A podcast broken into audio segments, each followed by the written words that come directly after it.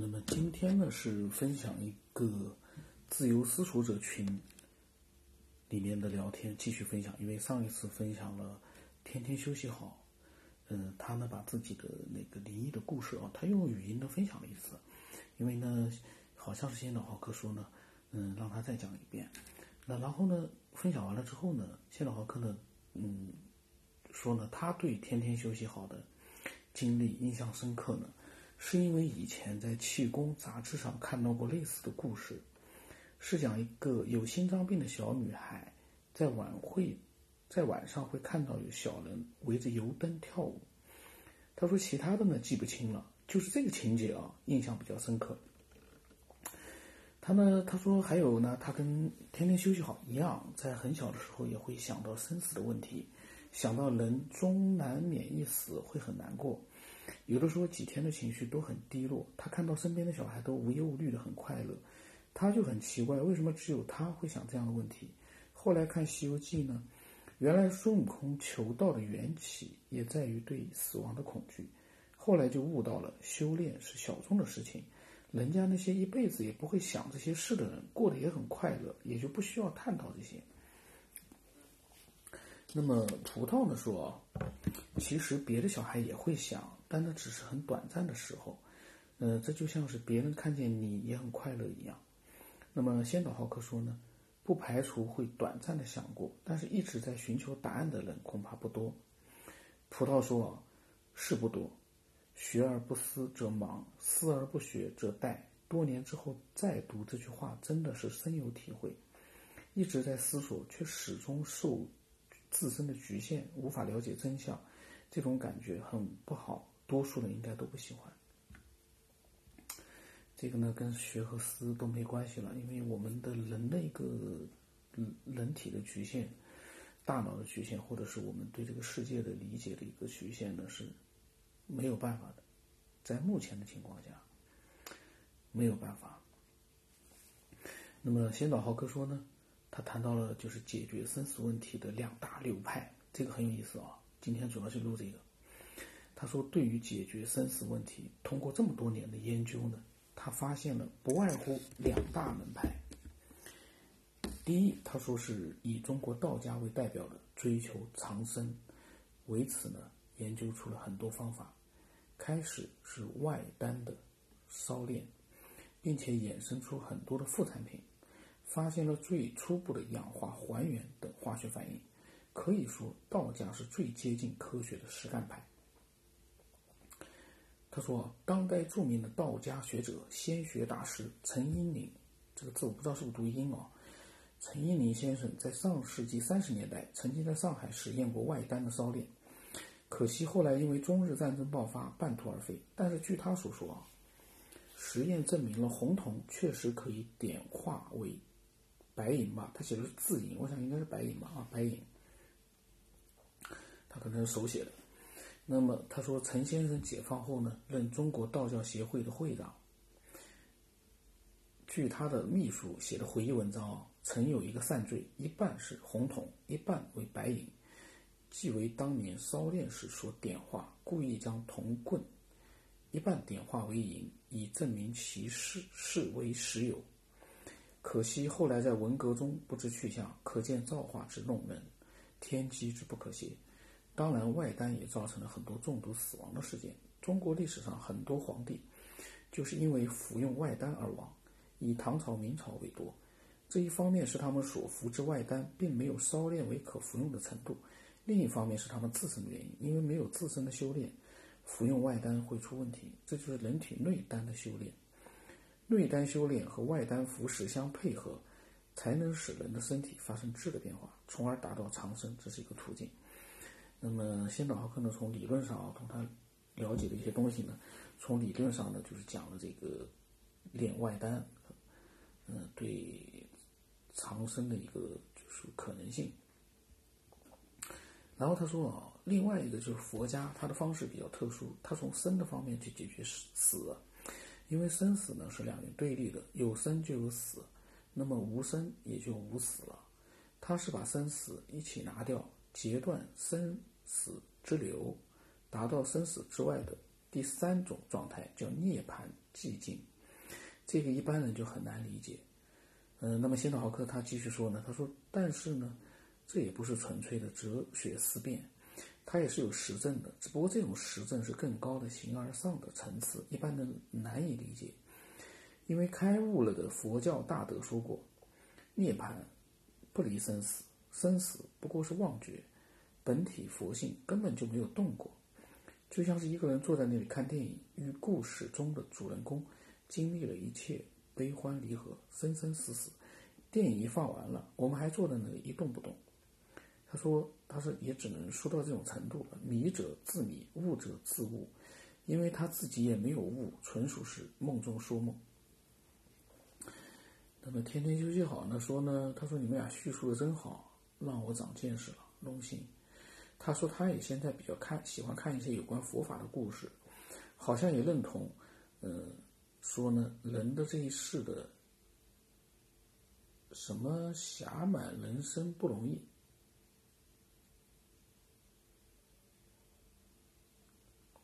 没看懂啊？他说得好好珍惜修为，然后他说他去年养了两只狗，跟他们相处之后呢。他越来越体会到生而为动物的不容易。动物呢是不容易的。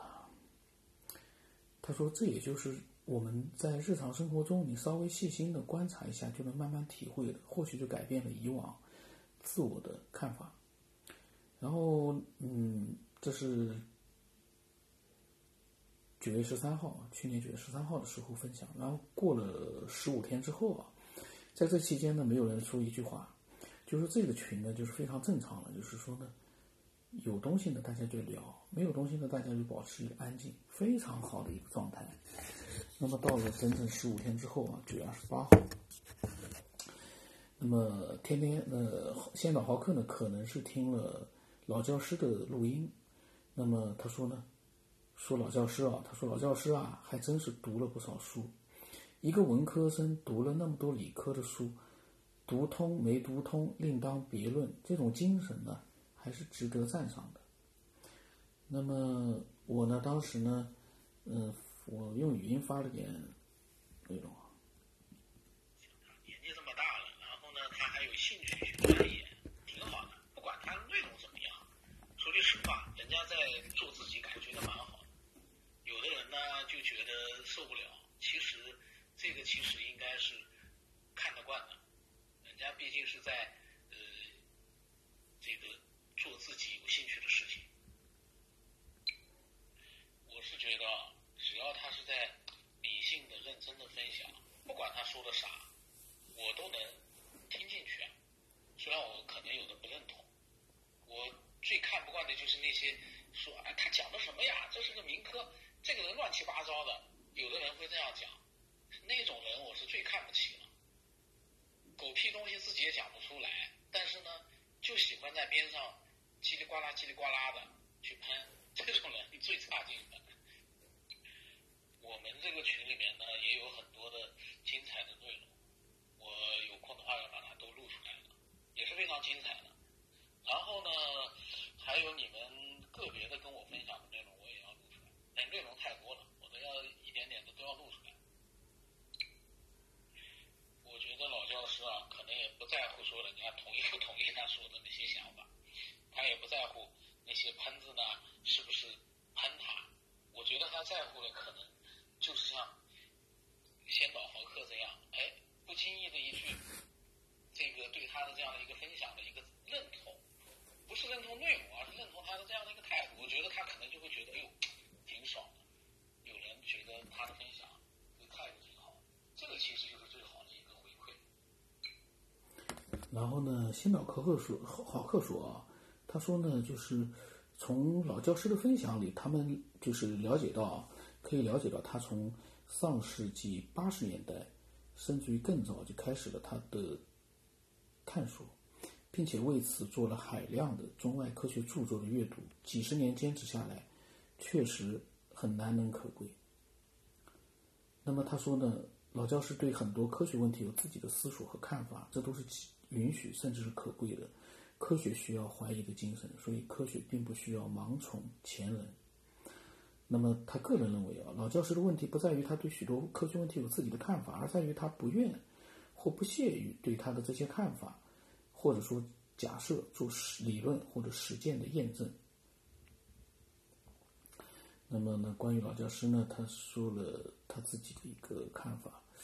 呃，其实呢，怎么说呢？老教师，嗯，是许许多多的对这个世界，嗯，在做着自己的思索的那些人当中的一个。嗯，而这些这群人，相对于整个的，就是说地球上的人类来说，其实是少数的。大多数的人，你看看你身边的人。他们谁有时间跟你去谈这些东西啊？他们还思索这个是文明是哪里来的，文明的起源，很不会去思索的。大家可以观察一下自己周边的一些人啊，他们不会去思索的。嗯，怎么说呢？能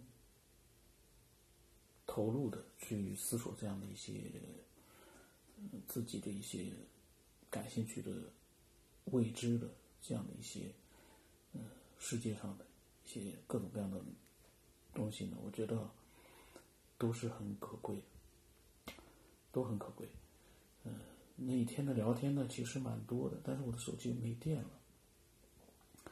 然后那天呢，还有一个就是新岛浩克在讲，他今天看到了，嗯，NASA 公布的卫星拍摄到的黑洞撕裂恒星的照画面。感到很震撼。爱因斯坦理论很多也是靠天才的大脑想象出来的，当然是基于科学的理论。当时由于条件的限制无法验证。当现在人类终于可以凭借仪器和工具验证这些天才的理论时，更加显示出这些天才的超前和伟大。那么我呢发了个图，是过了一天之后啊，那么二十八号的聊天呢就结束了。那其实，嗯，现在好看的这一天呢，他嗯发表了一些。嗯，就是关于啊，一个炼丹，还有一个就是道家和、佛家的他们的一些追求长生的这样的一些内容，嗯，非常的有意思。我刚才录的时候我在想，呀，还真的是很嗯，以前没有就说有过很多的一个，虽然说很多武侠小说里也提到了道家的炼丹啊或者怎么样，但是呢，当那些存在于就是说你觉得是很虚幻的、虚无缥缈的。嗯，跟自己无关的那样的一个空间的时候呢，你也不会太去在意，就当做都故事娱乐娱乐。但是仙岛浩克呢，嗯，他呢从他的角度，他的一个了解呢，他讲到了他的一些嗯炼丹的一些嗯对炼丹的一些，比如说那个是不是叫叫什么陈一宁献血大师，呃，他的一些事情。虽然说他这个事情啊，比如说那个散坠，一半为红桶，一半为白银，我呢是觉得啊，虽然说我也相信，可能他是真的炼成了这样的一个东西，嗯，但是呢，我觉得呢，从现在的一个科学角度来讲呢，嗯，这个咋说呢？可能说出来呢会，就是假如说啊，打比方，先导哥这么讲了，那么我来讲一句说。那因为没有看到他，亲眼看到他练，嗯，不能因为他嘴上这么说，我们就相信他真的是把红铜点化为了白银。这个东西你嗯能相信，但是呢，它是本身它是有一个疑点和漏洞的，就是说你没有人亲眼看见，是他自己说的呀。因为新脑壳上面也讲了，据他说。实验证明了，嗯，红铜确实可以点化为白银，但是从科学的角度来说，我不知道能不能做到。因为这种东西，因为以前学校里学的，现在都忘掉了。那么，如果红桶可以变为白银的话，大家反正看看有没有人啊，对这方面有没有自己的一个认知啊，可以分享过来。因为呢，我个人是觉得呢，这个事情呢，我觉得呢，就是说，是不是也是，嗯，真实情况可能并不是这样，可能呢也是变也是传说一个传说的一个事件，但是呢，他说是秘书写的回忆文章啊，嗯，这个大家见仁见智吧。我个人觉得呢，这个炼丹虽然说也是很神奇的，但是你说这个炼丹能把红铜炼成白银这玩意，总感觉吧挺难的，也不能说不可能，但是我觉得呢难度非常大，嗯，不知道该怎么讲。那么欢迎更多的人分享自己的一些死说。